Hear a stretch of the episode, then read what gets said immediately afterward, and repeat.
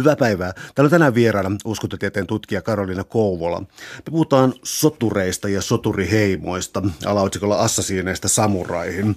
Eli tässä on just käsillä Karolina Kouvolan kirja tästä aiheesta ja sanoisinko, että aihe on laaja. Ajallisesti kattaa noin 1000 vuotta ja maantieteellisesti lähes koko maailman.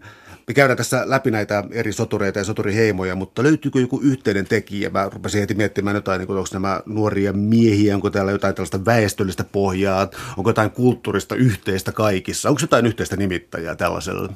Erittäin hyvä kysymys. Nuori mies kuulostaa hyvin tämmöiseltä niin kuin yhdistävältä tekijältä. Sekään ei toki ole aivan yksiselitteistä aina kaikissa tapauksissa, varsinkin kun mennään sitten niihin niin kuin historian niin kuin alkupään soturiyhteisöihin. Et siinä on aika paljon sitten tulkintaa, että voiko vetää sukupuolirajoja ja millä tavalla voidaan vetää niitä. Mutta että marginaali-ilmiöt, se on yksi tämmöinen yhdistävä tekijä jossain mielessä joidenkin näiden soturiryhmien, soturikulttuurien kohdalla. Mutta sitten taas täällä on ehkä tämmöisiä niin kuin etenkin populaarikulttuurissakin esiintyviä yleisempiä tämmöisiä niin kuin esimerkiksi samuraita, joita ei missään nimessä voi pitää marginaali-ilmiönä, koska hän on kuitenkin hallinnut Japania monta vuosisataa ja tavallaan, että se vaihtelee hyvin paljon, mutta ehkä jos semmoisen niin kuin yhden yksittäisen niin kuin, punaisen langan tai pohjan niin kuin pyrkii kaivamaan, niin sanoisin nimenomaan semmoinen ainakin lähtökohtainen marginaalisuus. Se on se, että samuraitkin niin kuin lähtökohtaisesti oli jossain määrin palkkasotureita, eikä missään nimessä niin kuin jo tämmöinen niin kuin soturieliittiluokka, joka vaan hallitsi vuosituhannesta toiseen.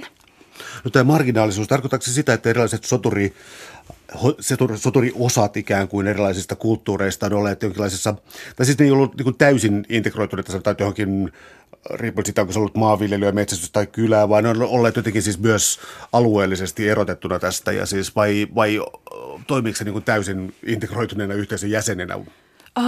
Mä sanoisin, että heidän jossain määrin näiden osan esimerkiksi lakotoiden soturiryhmien tai tämmöisen soturiseurujen, poliisiseurojen osuus tai merkitys, rooli, funktio siinä yhteisössä oli hyvinkin tarkkaan säädelty ja yhteisössä sovittu, että näin tämä niin kuin, ryhmä toimii.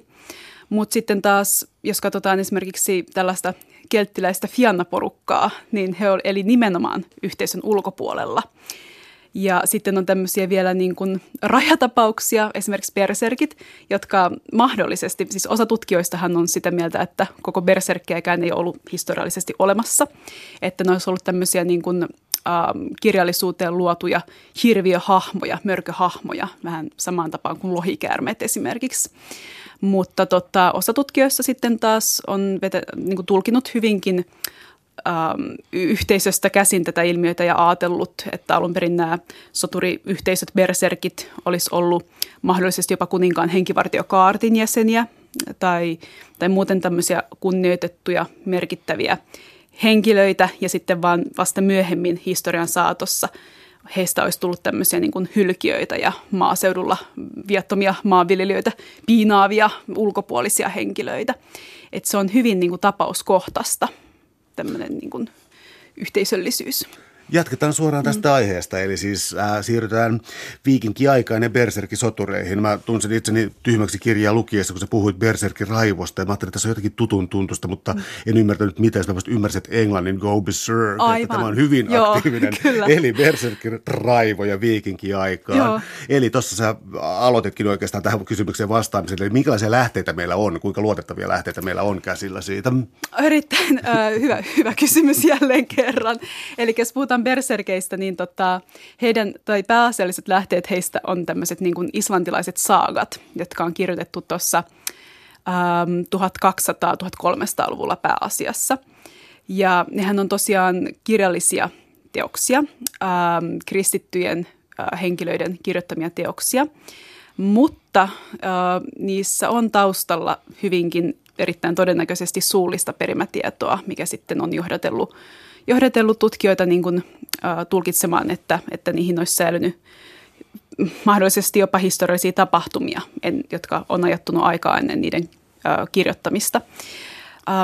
Eli kirjalliset lähteet on yksi sellainen. Berserkkien tapauksessa on myös jonkun verran tulkittavissa ainakin arkeologisia lähteitä. Puhutaan tämmöisistä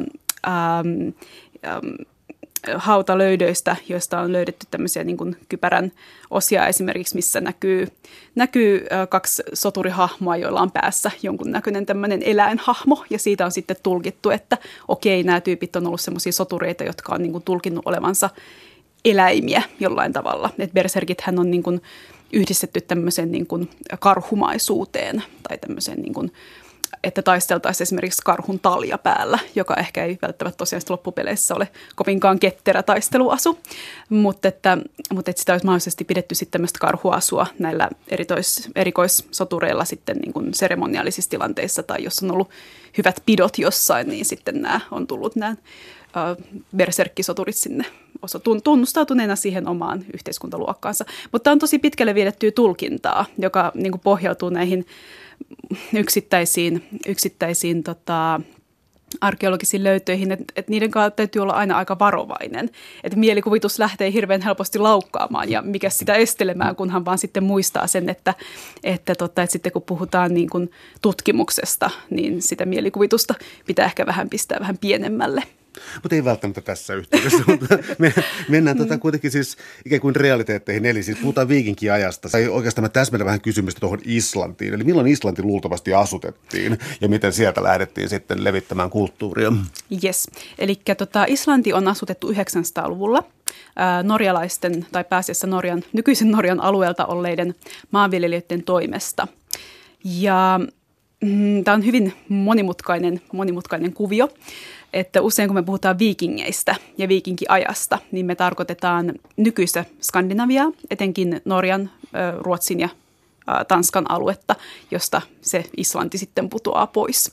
Eli on niin kuin yleisesti ajateltu, että viikinkiaika alkaisi tästä Lindisfarnen luostarin ryöstöstä, joka sijaitsi Englannissa 700-luvun lopulla. Ja siitä sitten niin kuin noista viikinkiajan kumahdus tapahtunut, ja voitaisiin ajatella, että nämä viikingit olisivat olleet tämmöisiä hyvin sotaisia ja ryösteleviä ja näitä munkkeja kurmuuttavia ja nunnia kurmuuttavia henkilöitä. Mutta tämä on aika perinteinen näkemys, että ehkä sitten niin kuin uudempi, modernimpi ajatus olisi siinä se, että toki ryöstöretkiäkin tapahtui, mutta että viikingit on ollut enemmän nämä niin kuin pohjanmiehet, skandinaavit, niin on ollut enemmän tämmöisiä niin kuin kauppiaita, jotka on etenkin Miklakordiin, eli tuonne Byzanttiin vienyt tavaraa myyntiin ja tuonut sitä sitten takaisin näitä jokia pitkin. Ja se Islannin asutus sitten tapahtui siinä niin kuin viikinkiajan aikana, että arvellaan, että tämmöinen norjalainen kuningas Harald olisi ollut niin uudistuksinen innokas kuningas, että osa sitten porukasta olisi todennut, että nyt ei ole enää kiva asua täällä ja lähtenyt sitten Islantiin, mutta että sekin on niin kuin vähän kysymyksenalainen asia, seikka. No siis tullaan tähän berserkeihin ja tähän raivoon, mihin he piiskasivat itsensä, ja tähän ikään kuin muodonmuutokseen johonkin eläimeen, siis karhuun tai muuta, ja siis tämä tuntuu olevan sellainen houkutteleva lukija sellaiseen tulkintaan, että onko nämä universaaleja ilmiöitä, siis muuttuminen joksikin eläimeksi, siis mikä tulee Kalevalassa, mikä tulee intiaaneilla, niin eteenpäin. Onko tällainen niin kuin, tämä menee kauheksi yleistämiseksi, mutta onko tällaista toteemi-eläin-uskontojuttua, onko sitä esiintynyt vähän kaikkialla? Se on äärimmäisen hyvä kysymys, ja tuntuu, että se on aika yleismaailmallinen ilmiö, että jos me mietitään ihan esimerkiksi jaguari-ihmisiä, mitä löytyy sitten niin kuin Etelä- ja Väli-Amerikan alueelta, ja berserkkejä, jotka identifioi itsensä karhuihin tai berserkkien kanssa esiintyneitä ulfhednareita, jotka on ollut tämmöisiä sitten suteen itsensä identifioivia henkilöitä, sotureita. Ja tosiaan, just niin kuin mainitsit, niin intiaani soturiheimoilla, niin heillä on usein tämmöinen toteemieläin, jota he sitten pyrkii jäljittelemään tai tuomaan tämän eläimen osia niin kuin seremonian varustukseensa jollain tavalla, esimerkiksi just turkisten muodossa, ja imitoimaan niin kuin näitä eläimiä sitten niin kuin osana seremonioita. Että jossain määrin tuntuu, että samantyyppistä niin kuin esikuvien hakemista eläinmaailmasta, niin sitä löytyy niin kuin aika yleismaailmallisesti. No entä sitten tuo yhteiskunnan hallintorakenne sitten viikinkiajan Islannissa, koska hämmästyttää tällainen, että sieltä tuntuisi löytyvän sellainen kuin jonkinlainen yleinen ja yhtäläinen äänioikeus maailman vanhemmissa valtiopäivissä tai jotain tämän kaltaista.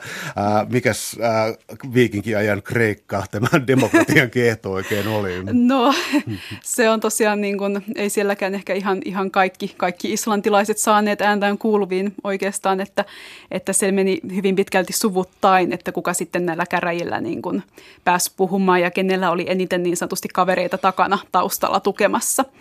Että islantilaiset on ymmärtääkseni itse aika ylpeitä tästä vanhasta Althingistaan, eli tämmöisestä niin kuin käräjäkulttuurista, että kokoonnutaan sinne Thingvellir laaksoon ja siellä sitten niin kuin käydään läpi lakitekstiä, että lain huutaja kertoo sen koko litanian läpi siinä ja sitten lähdetään hakemaan, niin kuin tarkastelemaan näitä paikallisia kiistoja esimerkiksi, että se on ollut tavallaan niin kuin tapa ratkoa yhteisön jännitteitä ei-verisesti niin kuin aikana, jolloin on ollut pienellä saarella ja siellä on pitänyt jotenkin elää ihmisiksi kuitenkin ja sillä tavalla, että kaikki hyötyisi jotenkin siitä saaresta ja saaren niin kuin elämässä turvallisesti. Näin se homma niin kuin siellä on toiminut sillä tavalla, mutta että niin, ehkä sitten tavallaan se antiikin demokratia on sitten ainakin meidän niin kuin yleistietoisuuteen jäänyt aika voimakkaasti ja niin kuin tavallaan ajanut vähän sitten vähän vähemmällä huomiolla sitten tämmöiset pohjoismaiset demokratian perinteet, näin voisi sanoa, että mihin sitten varmaan jotenkin valistuksen aika ja muu tämmöinen antiikin yleinen ihannointi on vaikuttanut. Täällä on tänään siis vieraana uskontotieteen tutkija Karolina Kouvola. Me puhutaan sotureista ja soturiheimoista, soturikansoista. Vielä hetken aikaa berserkeissä ja viikinkiajassa, koska tein tässä tällaisen jaottelun viikinkiajan merkitykseen maantieteellisesti itään ja länteen, toisin sanoen laajenemispyrkimykset ja kulttuuriset vaikutteet. Länsi, sä mainitsit tuonne, että viikinkiaika katsotaan alkaneeksi tästä luostarin ryöstöstä. Tämä on varmaankin tämä Pohjois-Englannissa tai siellä kieppeillä ollut luostari. Eli, ja sitten on olemassa tämä Newfoundlandin asutus. Eli kertoisitko tästä läntisestä viikinkien vaikutusalueesta? Joo, kyllä. Eli oikeastaan se niin kuin Newfoundlandin asutus sitten ajoittuu sinne niin kuin myöhemmille vuosisadoille selkeästi, että viikingithän tosiaan, tai viikingit, pohjanmiehet on ehkä tällainen niin kuin vähän poliittisesti korrektimpi termi. Pohjanmiehet totesivat, tai niin kuin yksinkertaistetusti niin Islannissa, että muistaakseni Erik Punainen oli tämä henkilö, joka lähti sitten kohti Grönlantia ja onnistui sitten varmaan maailmanhistorian parhaimmalla myyntipuheella saamaan ystäviäkin sinne mukaansa retkille ja aina siitä sitten kohti vaan länttä. Ja on arveltu, että mahdollisesti nämä pohjamiehet tai nämä viikingit olisi kohdannut siellä matkalla alkuperäiskansoja, jotka olisi kertonut heille, että hei, että tuolla on vähän pidemmällä vielä niin kuin maata. Että se ei suinkaan ehkä olisi ollut ihan täysin niin kuin uskaliasta ja uljasta se niin kuin uuden maan löytäminen, vaan että siellä on ollut niin kuin kontakteja toki aikaisemminkin ja sitten niiden kautta on osattu mennä eteenpäin aina Newfoundlandiin asti. Ja tosiaan kirjalliset lähteet kertoo, että he olisi tavannut Newfoundlandissa alkuperäisasukkaita, joita he kutsuivat Skreling-nimellä ja antaneet heille maitoa lahjana. Ja heillä on ollut laktoosintoleranssi näillä alkuperäiskansan edustajilla. He ovat saaneet kovat vatsakivut tästä maidosta ja siitä suivaantuneena sitten ajaneet nämä pohjanmiehet Newfoundlandista takaisin sinne Grönlantiin ja Islantiin. En tiedä, pitääkö tarina paikkansa, mutta että näin kerrotaan, että siihen loppui tämä niin kuin skandinaavi-ekspansiaatio laktoosintoleranssin.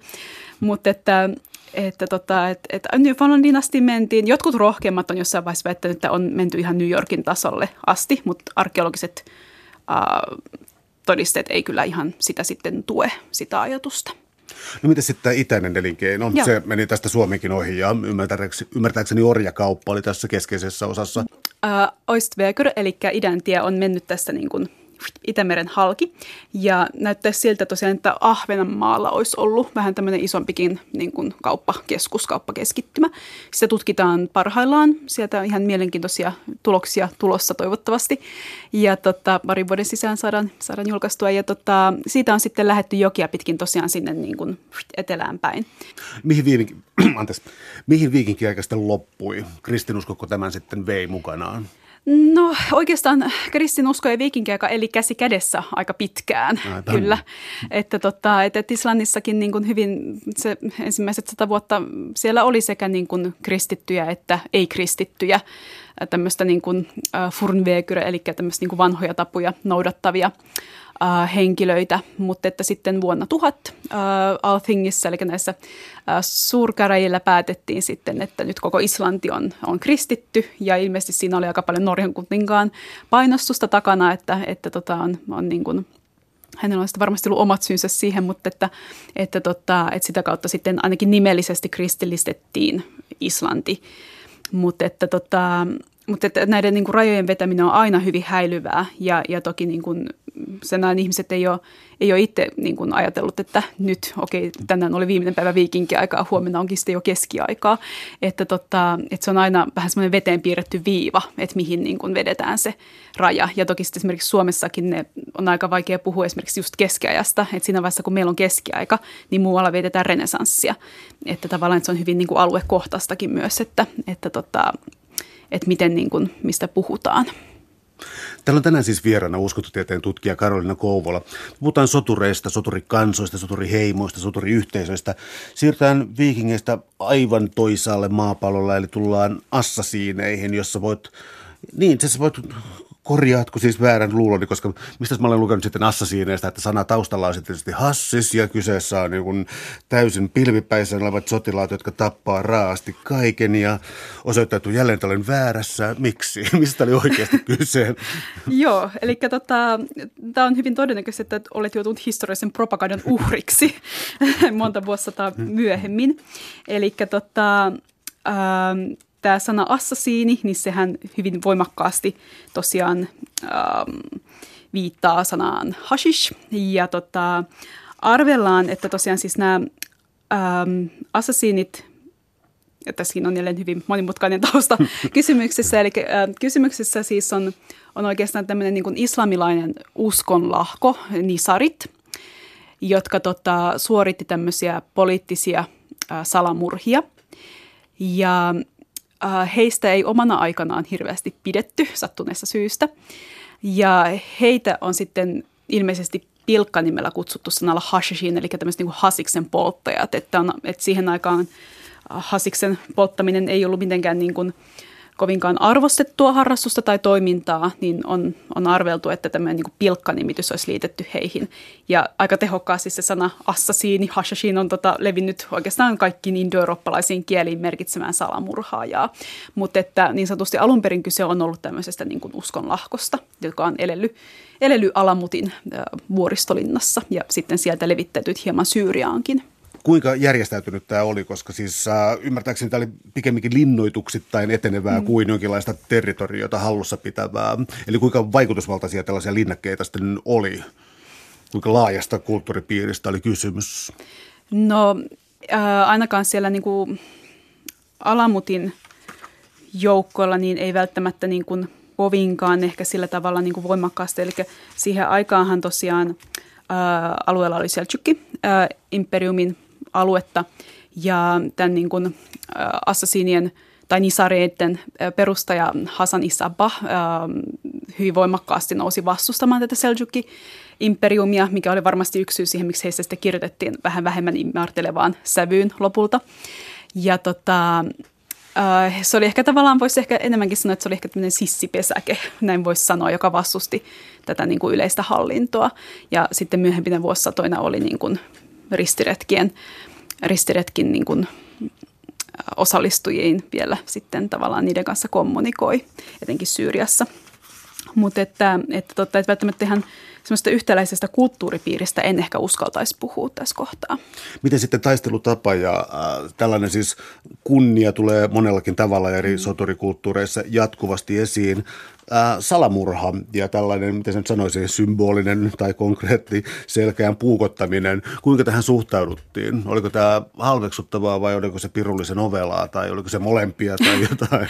No musta vähän tuntuu, että jos mietitään sitten taas Japaninkin yhteiskuntaa ja ninjoja esimerkiksi, että se salamurha niin kuin annettiin vähän tämmöiselle pienemmälle porukalle. Että esimerkiksi jos Japanissa sitten taas samurait ei näitä salamurhia, että se sitten palkasi ninjan siihen tehtävään.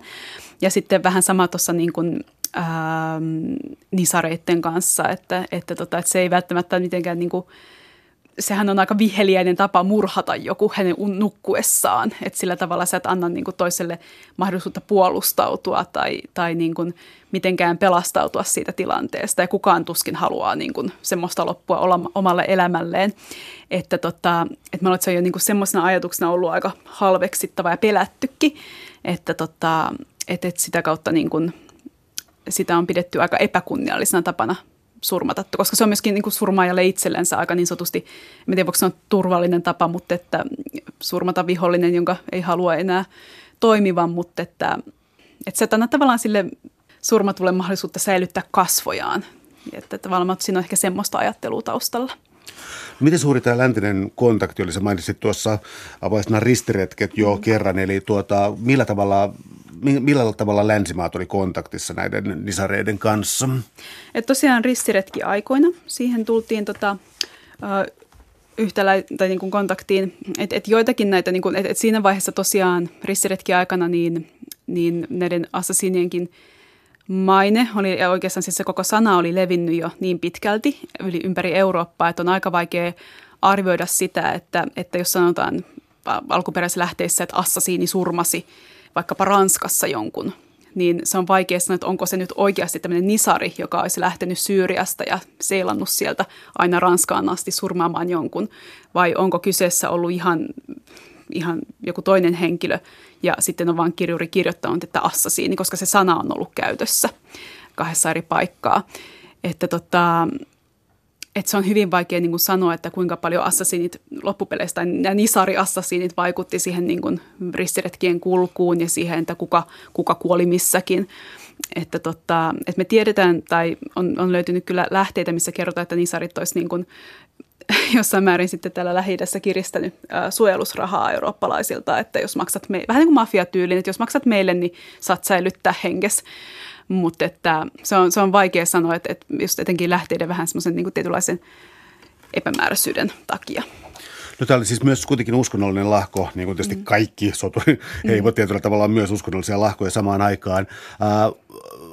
Rajojen petäminen on aina liioittelua, mutta onko jokin sellainen ajanjakso, jolloin nisarien eli assasiinien aika oli ikään kuin kypsä tai oli aika heidän häipyön historian näyttämältä? Oli, joo. Eli se oli se vanha kunnon mongolivallotus, mihin sitten loppu nisarien aikakausi.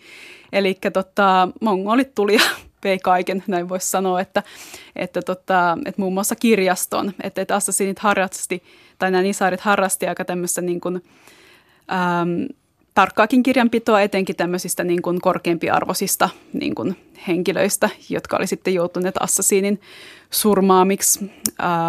Ja tosiaan tämä kirjasto sitten tuhottiin, sinne pääsi näistä niin kuin mongolien mukana. Tuli sitten joitakin henkilöitä sinne kirjastoon, jotka jonkun verran sai sitten taltioitua, pelastettua näitä niin kuin käsikirjoituksia. Mutta että sitten taas toisaalta esimerkiksi tämmöinen henkilö, kun Juvayni kirjoitetaan, niin hän kirjoitti teoksen sitten näistä, niin kuin jossa on jonkun verran käsitelty näiden nisareiden omaa kirjastoa, mutta että hänen teoksensa on hyvinkin tämmöinen niin kuin poleeminen ja nisareita vastaan hyökkäävää, että en tiedä, että kuinka paljon sitäkään voi pitää semmoisena puolueettomana meidän näkökulmasta hyvänä historiankirjoituksena, mutta jonkun verran niitä sitten kuitenkin niin kuin on. Ja Intiassa edelleenkin elää tämmöinen, niin kuin, nisarit tosiaan kuuluu ismailiitteihin, niin Intiassa elää edelleenkin tämmöinen ismailiittilahko, joilla on jonkun verran säilynyt näitä niin kuin nisareiden kirjoituksia, ymmärtääkseni nimenomaan uskonnollisia kirjoituksia, ja he on sitten jonkun verran avannut kirjastoaan tutkijoiden käyttöön ystävällisesti, että sitä kautta nisarit ei ole täysin niin kuin unohtuneet tai sillä tavalla tuhoutuneet, tai lähteet heistä, mutta että hyvin vähin on käynyt ennen kuin loppu. Täällä on tänään siis vieraana uskontotieteen tutkija Karolina Kouvola. Puhutaan sotureista, soturiheimoista, soturikansoista. Ja tullaan nyt varsinaiseen salaliittojen ikään kuin kanta lähteeseen Temppeliherran ritarikuntaan ja sen valtavaan vaikutukseen. Siis juuri tällä hetkellä tai siis nykyaikana salajuonikirjallisuus elää ja voi hyvin. Umberto Econ Pukoon heilurista Dan Browniin, Kingdom of Heaven oli tämän elokuvan nimi. Kyllä, ja Orlando Bloomin hulmoavat hiukset. Okei, Orlando Bloomin hulmoavat hiukset ja kerro, miksi tämä ei pidä paikkaa. Tai jotain vähän asiallisempi kysymys, ritarikunnan synty. Mistä siinä oli kysymys? Joo, eli tosiaan pyhinvaelluksista tuli oikeastaan tämmöinen niin kuin muoti-ilmiö Euroopassa siinä 1100-luvulla ja erinäisistä niin kuin poliittis-uskonnollisista syistä sitten näitä kristittyjä pyhiinvaelta, jotka vaelsivat toki kaikkien pyhimpään kaupunkiin Jerusalemiin, niin he koki siinä matkalla aika paljon ahdistelua näiden paikallisten taholta, ja heitä sitten turvaamaan perustettiin tämmöinen niin kuin kristitty ritarikunta, nämä temppeliherrat. Ja oikeastaan ajatus siitä, että niin kuin kristin usko tai kristitty ritari voisi niin kuin vuodattaa verta, niin se oli aika uusi siinä vaiheessa. Näin voisi sanoa, että tavallaan niin kuin puolustaa kristittyjä ja surmata vihollisia puolustaessaan kristittyjä vieraalla maalla. Ja nämä temppeliherrat tosiaan oli aika nopeasti sai vaikutusvaltaisia ystäviä. Bernard Klavoukselainen, niin hän lähti hyvin nopeasti puhumaan temppeliherroiden puolesta. Ympäri Eurooppaa hän oli hyvin, hyvin tämmöinen vaikutusvaltainen sisterssiläismunkki. Ja hän sai sitten rahaa kerättyä tälle uudelle ritarikunnalle aika mukavasti. Saa myöskin paavin ritarikunnan taakse, mikä aina mukavampi tietenkin ritarikunnalle. Ja aika nopeasti sitten näiden temppeliritareiden perässä lähti sitten tai rupesi syntymään lisää kristittyjä. Esimerkiksi Johannitari-ritarikunta ja Ordo Teutonicus, eli nämä teutoniritarit sitten, jotka enemmän sitten keskittyi tänne Baltian maille. Se oli tämmöinen saksalainen porukka, saksalainen ritarikunta. Olisi tässä jotain työnjakoa. Mä tarkoitan sitä, että temppeliherrat, jotka sitten kokivat kovia myöhemmin, niin oliko jokin siis sellainen, että valtio on vähän huono käsite tuohon aikaan, mutta toisaalta toimivatko he joku maan tai ruhtinaan tai kuninkaan alla? Oliko siis temppeliherrat, onko sitten tuon kärjistetty ja sanoa, että ne oli paavin sotalaitos pyhällä maalla? Temppeliherrat vastas ainoastaan paaville touhuistaan. Mutta että heillä oli kuitenkin aika niin kuin oma se tapa esimerkiksi rangaista ritarikunnan jäseniä, jos teki jotain niin kuin vääryyttä. Että heillä oli aika semmoinen suljettu piiri siinä, mihin oikeastaan paavikaan ei kovin paljon niin kuin päässyt kurkistamaan.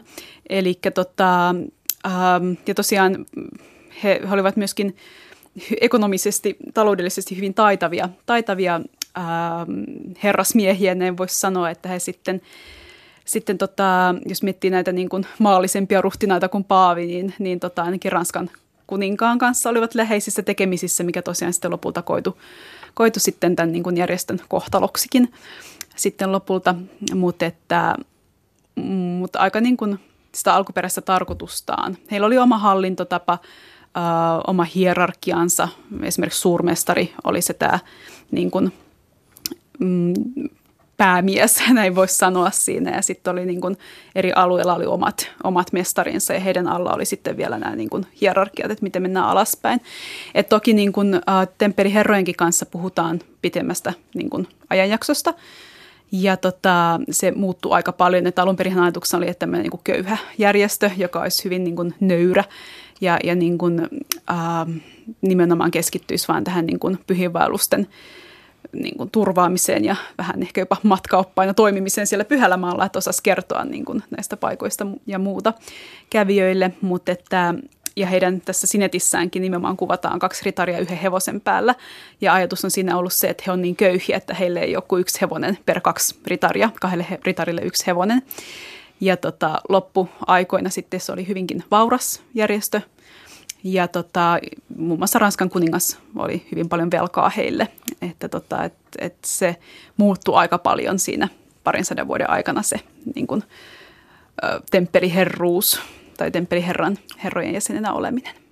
No, jos miettii kaikkia näitä salaliittoteorioita, mitä temppeliherroihin yhdistetään, niin osa näistä salaliittotarinoista juontuu heidän maineensa tahallisesta mustamaalaamisesta ja hurjasta mustamaalaamisesta, mutta mikä oli tämä ikään kuin vallan avain, joka heillä oli käsissä? Nyt mä tarkoitan siellä sitä, että mikä oli tämä temppeli, jota he vartioivat ja kuinka suuria mytologisia ulottuvuuksia tänne annettiin, että mitä kaikkia heillä mahdollisesti olikaan. Liiton arkkiko heitä heillä sitten oli. Liiton arkki, kyllä. Eli tosiaan he saivat nimensä tämän Salomonin temppelin mukaan, joka on siis nykyään tässä temppelivuorella. Ja siitähän oikeastaan ei siis ole niin kuin vuoden 70 jälkeen ollut mitään muuta kuin itkumuuri jäljellä tästä alkuperäisestä temppelistä, mutta se on tosiaan kaikille näille niin sanotuille kirjauskonnoille, eli juutalaisuudelle, kristiuskolle ja islamiuskolle, niin kaikista pyhin paikka. Ja nykyään tosiaan siellä on Kallion moskeja tällä alueella paikalla. Ja tämä niin kuin kuningas Salomon, jonka rakennutti ihan ensimmäisen temppelin tälle paikalle, niin hän oli tämmöinen hyvin, voisi sanoa jopa alkemiasta kiinnostunut kuningas, joka osasi erilaisia taikoja ja muuta tämmöistä, mikä jo itsessään luo tämmöisen mystisyyden ja maagisuuden jännittävyyden ilmapiirin tämän temppelivuoren ympärille.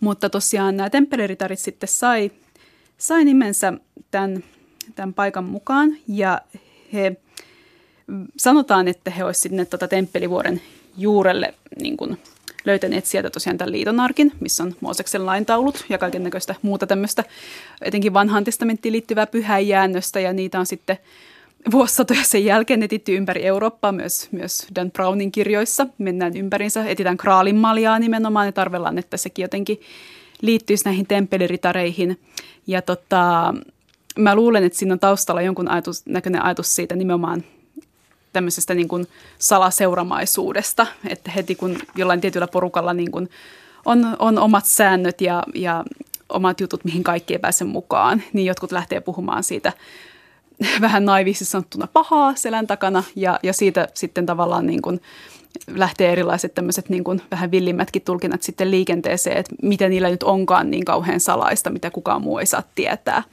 Että mä olen temppeliherrojen...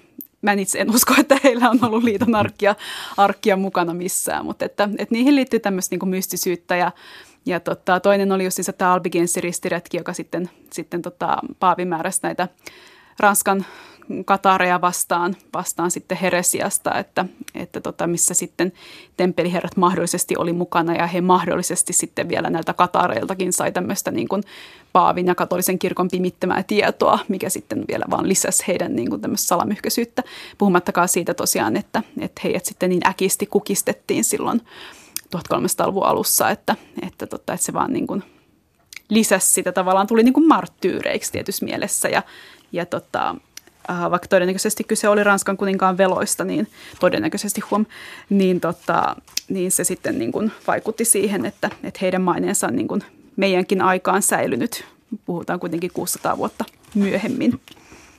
No, kysyisin sellaisen kaksoisen kysymyksen, että joka koskee nyt siis oikeastaan temppeliherrojen siis alasajoja, mustamaalaamista ja alasajoa, teloittamista laajaa, mutta spekulaatio oli siis se, että johtui Ranskan kuninkaasta, mutta jotta jokin ryhmä olisi näin vaarallinen, niin heillä täytyy olla siis paljon valtaa. Ja otetaan sitten, on hirvittävää käyttää tiedeohjelmassa Dan Brownia taustamateriaalia. Anteeksi hyvät kuulijat, mutta heillä oli valtaa, ja siis löytyi esimerkiksi siis heillä oli Pariisissa tämä pankki juttu, siellä on tämä Lontoon looge ja eteenpäin. Eli vaikuttaa siis siltä, että vaikka ei yksittäisellä ritarilla ehkä rahaa niin ollutkaan, niin järjestönä se oli todella, todella vaikutusvaltaa. Kyllä. Ja sitten mä tästä sitten teen tällaisen ikään kuin nopean käännöksen, eli miten sitten Ranskan kuningas lähti heitä hävittämään, tai itse asiassa tullaan sitten niin kuin inkvisitioon ja tähän julmaan mustamaalaamiseen. Kertoisit se lyhyesti, miten tämä meni. Joo, mistä siinä oli kyse. Eli tosiaan Ranskan kuningas Philip Kaunis oli hänen lisänimensä, niin hän tosiaan alkoi niin kuin...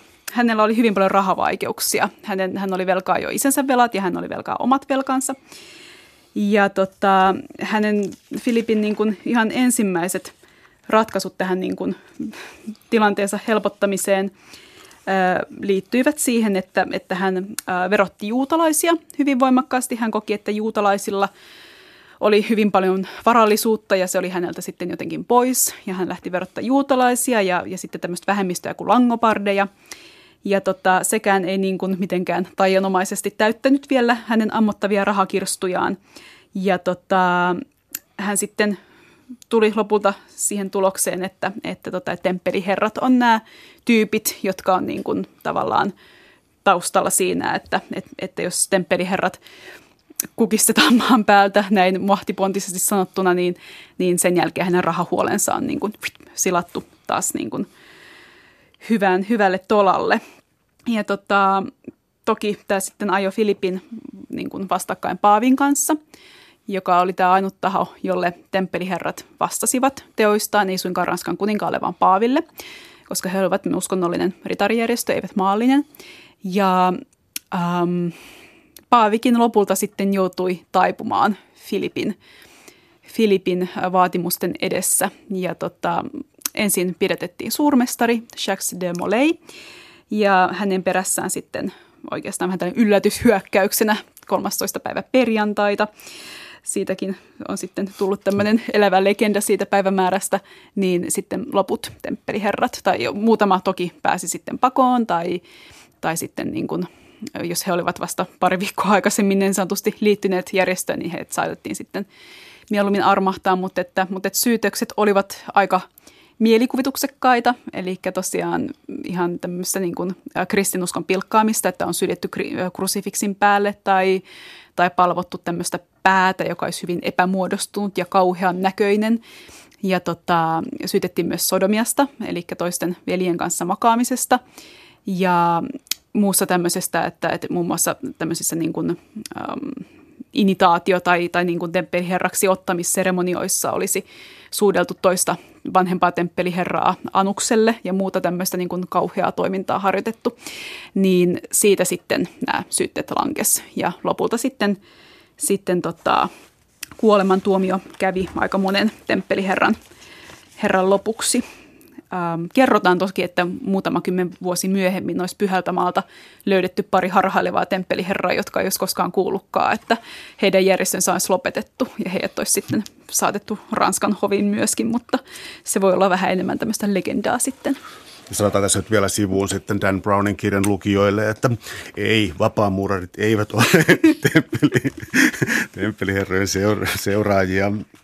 Siirrytään temppeliherroista jälleen kerran voimakkaasti itään, tullaan Japaniin ja samurai. Nämä on todellakin aika isoja nämä meidän aiheet tässä näin historiallisesti ja maantieteellisesti.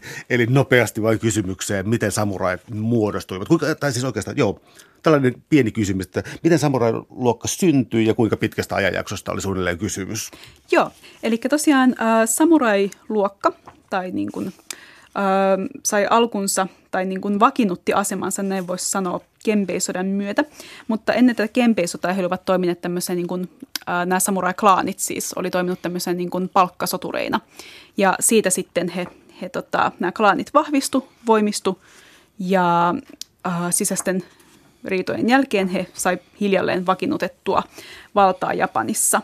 Että oikeastaan semmoinen niin kuin samuraitten niin kuin tämmöinen kultakausi, edokausi, niin se alkoi noin 1600-luvulla ja kesti sinne 1800-luvun puoleen väliin. Mutta että sitä ennenkin toki olivat samurait olleet vallankahvassa jo aika mukavasti keisarin ohella. Eli että heillä oli tämmöinen niin kuin tämmöinen tausta. No tässä tulee kaksi aspektia esiin, sanoisin, että edokauden jo esiin, jota voisi pitää, sanoisiko tällaisena niin kuin ikään kuin korkeakulttuurin aikakautena, eli otetaan toisaalta tämä sotaisuus ja toisaalta tämä kulttuurin kukoistamisvaihe. Mikä teki samuraista erityisen sotaisia, sotaan valmiita, mikä tämä väkivaltapuoli heissä oli? No se oli ehkä jossain määrin tämmöistä niin kuin estetisoitua väkivaltaa, näin voisi sanoa, että esimerkiksi niin kuin, aseiden valmistukseen edokaudella käytettiin hyvin paljon. Siinä oli tietyt rituaalit, mitä niin kuin sepän piti tehdä ennen kuin hän alkoi takomaan tämmöisiä arvokkaita katanoita ja muita samuraitten miekkoja. Ja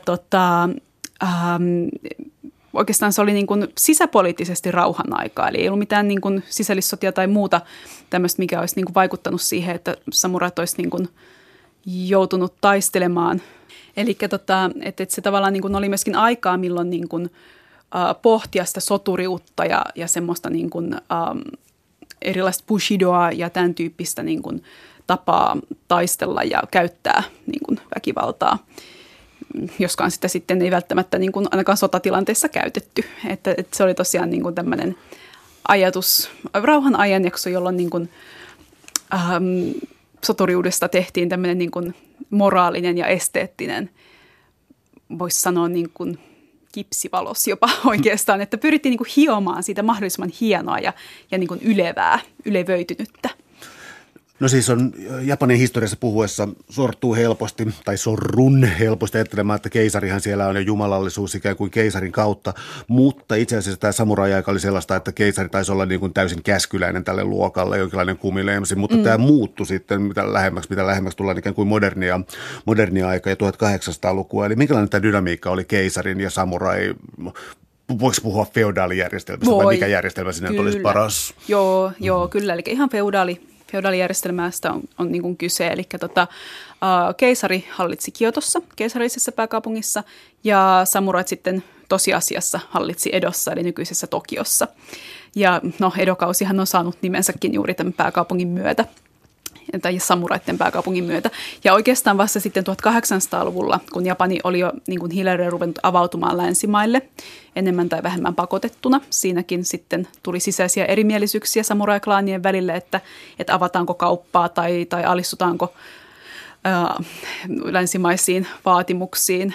Osa samurai-klaanista oli sitä mieltä, että hyvä homma, avataan vaan satamat ja ruvetaan käymään kauppaa, että tämä niin kuin hyödyttää sekä meitä että niin kuin länsimaisia, pääasiassa siis yhdysvaltojaisia, mutta sitten taas osa koki, että on parempi säilyttää se vanha niin kun asiat niin kuin on ollutkin, eli se vanha elintapa. Mutta lopulta keisari sitten alkoi tulla enemmän ja enemmän Kiotosta tähän niin kun kuvioihin mukaan ja se alkoi sitten muuttaa sitä dynamiikkaa sen niin kun keisarikunnan ja samurai-klaanien välillä, eli hiljalleen keisari rupesi saamaan enemmän ja enemmän valtaa ja samuraitten valta hiljalleen sitten alkoi kutistua siinä. Ja lopulta sitten tämä samurai, eli siis shogunin samurai-hallitsija kutsuttiin nimellä shogun ja hänen hallintoaan kutsuttiin nimellä bakufu. Ja lopulta sitten tämä bakufu-hallinto sammutettiin tai päätettiin. Eli Japanin modernisoituminen olikin sitten keisarin johdolla tehty projekti jossain määrin. Hiljalleen kyllä joo, näin juuri, että osa samuraista toki totesi, että niin kuin kannattikin sitä, mutta se oli sitten tavallaan niin kuin sen samurai-klaanin ja samurai-luokan niin kuin loppu siinä Meiji-uudistuksen myötä. Mä kysyn luultavasti typerän kysymyksen, enkä ensimmäistä kertaa, mutta siis kun miettii oikeastaan siis soturiluokia kaikessa, me ollaan siis käsitelty jo viikinkiä, assasiineja, temppeliherroja, ollaan nyt samuraissa, niin siis soturin mikä ikinä kunnia, kasvojen säilyttäminen, jotain, niin tuntuu siis siltä, että jonkinlainen siis itsekuri, jonkinlainen itsehallinta, jonkinlainen stoalaisuus ja estetiikka kulkee kuitenkin aina käsikädessä. Kyse on kuitenkin jonkinlaista estetisoinnista. Ja sitten tämä kysymyksen niin kuin tosi typerä puoli on kuitenkin siis tällainen kliseinen, että veikö samuraittain jotenkin niin kuin jonkinlaiseen, jotenkin loppuun saakka kaikessa siis itsemurhaisuudessansa ja kasvojen menettämisessä. Vai olisi tämä oikeastaan niin kuin kaikkialla, mutta mä oon vaan nyt saanut niin kuin tämän samurai-propagandan No siis täytyy sanoa, että mä en ole siis itse näistä niin kuin muista soturikulttuureista, mitä mä oon tässä kirjassani käynyt läpi, niin en ole missään muussa oikeastaan tämmöistä itsemurhakulttia niin kuin tavoittanut. Että täytyy sanoa, että ehkä semmoinen kunnian tunno ja kunnian pitäminen, niin siinä ne samurait vetää kyllä niin kuin pisimmän korren. Eli että on parempi suorittaa tämmöinen rituaali itsemurha mielellään niin kuin keisarin ja koko hovin nähden kuin sitten niin kuin menettää kasvonsa, että vetäytyisi jonnekin maaseutukartanoon ja olisi siellä sitten eläisi hissuksen loppuelämänsä. Se oli äärimmäisen häpeällistä. Parempi oli siis tappaisensa julkisesti ja sitten mielellään vielä omalla verellään kirjoittaa jäähyväisruno, missä sitten niin kuin, mitä niin kuin voitaisiin sitten myöhemmin muistella ja todeta, että olisi kyllä aika urhoollinen soturi. Mutta että itse asiassa hirveän hyvä, kun toit esille tuon estetiikan ja soturiestetiikan, koska sitten jos taas mennään takaisin sinne viikinkiajalle, niin näissä niin kuin hyvin moni soturi ja myöskin soturi, jolla on ainakin berserkkimäisiä piirteitä, niin on ollut hyvin taitava runonlaulaja ja runonlausuja ja runojen tekijä. Eli että siinä mielessä niin kuin tämmöinen sotasuus ja väkivaltaisuus ja jossain määrin myöskin tämmöinen niin kuin ihannoitu maskuliiniteetti tai maskuliinisuus, niin se on jossain määrin kulkenut käsi kädessä sitten tämmöisen niin kuin estetiikankin kanssa. Ja tavallaan, niin kuin, että jos sä oot tosi kova soturi, niin sä oot myös tosi kova runoilija, mikä on sitten ehkä ajatus, mikä ehkä aina sitten myöhempinä vuosisatoja valitettavasti on niin kuin ollut voimissaan. Niin, ja ritariromantiikka ja tämä tavoittelematon rakkauden kaipuu. Kyllä, tavoittelematon rakkaus, kyllä. Tavoittamaton rakkaus, näin juuri. Täällä on tänään siis vieraana uskontotieteen tutkija Karolina Kouvola. Puhutaan sotureista, soturiheimoista ja kansoista ja ollaan liikuttu ajallisesti noin 1000 vuoden aikajänteellä ja maantieteellisesti vähän koko maailmassa. Tullaan vielä tässä lopussa. No, käydään niin kuin yksi myytti tavallaan ja yksi todellisuus. Niitä ei ikinä voi erottaa toisistaan, mutta käydään Intiassa ja Tugeni-kuristajissa. Tässä on ainakin voimakkaan myytillisen tuntuinen, joskin ilmeisesti myös olemassa ollut porukka. Keitä nämä, niin, he eivät halunneet vuodattaa verta, mutta eivät suinkaan ole rauhanomaisia, vaan kuristivat. Mikä porukka tämä on? Joo, eli Tugenit oli tosiaan... Tämmöinen, niin kuin voisi sanoa, että hei, suorasti on niin kuin sotureita määritelmän, tai tämmöisen tiukan määritelmän mukaan.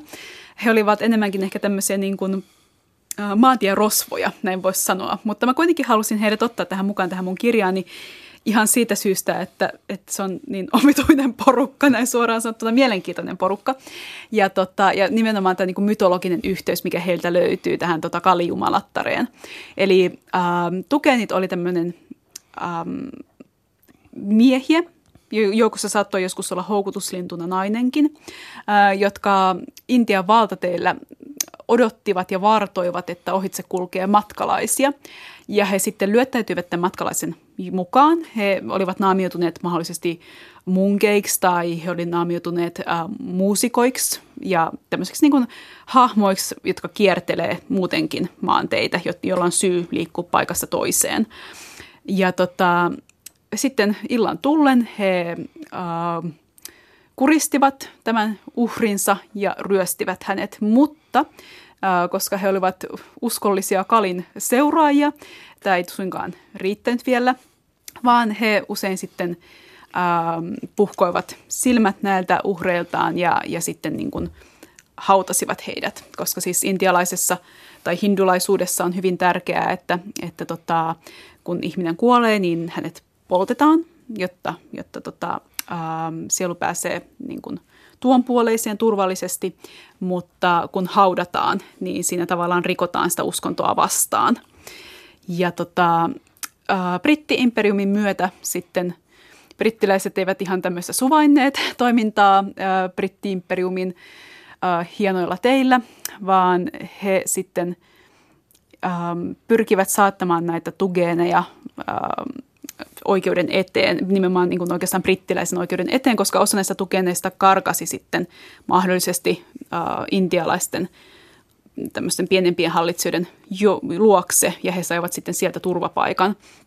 Mutta että nämä, mitä sitten brittihallinto sai niin kiinni, niin heistä pyrittiin tekemään hyödyllisiä niin kuin tavallaan brittihallinnon työntekijöitä, siis ei nimenomaan ei esimerkiksi hallinnossa, vaan ehkä niin kuin hallintoa hyödyntäviä,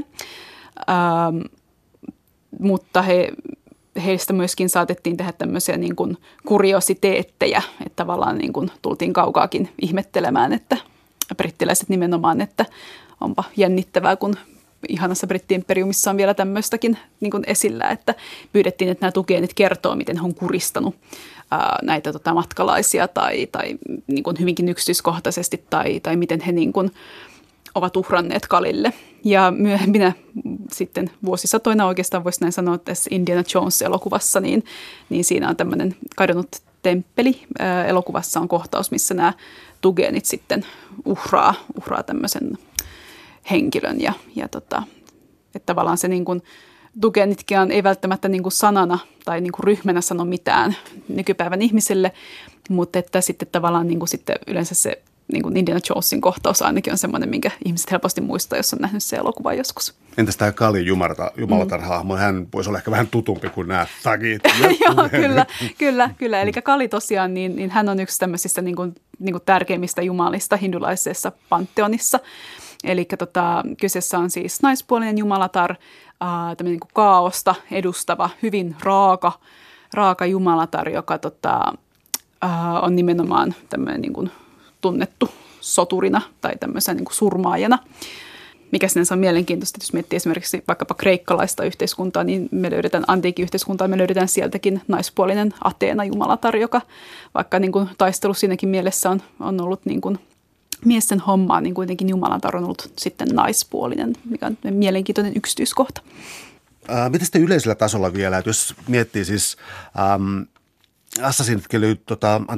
Assasiinit oli kosketuksessa läntiseen kulttuuriin, temppeliherrat meni tuonne Ranskan kuninkaan alle, samurait joutui kohtaamaan moderniteetin ja länsimaat ja samoin kävi Intiaan, eli Tugenit ja 1800-luvun ja Iso-Britannian siirtomaan valtakunta.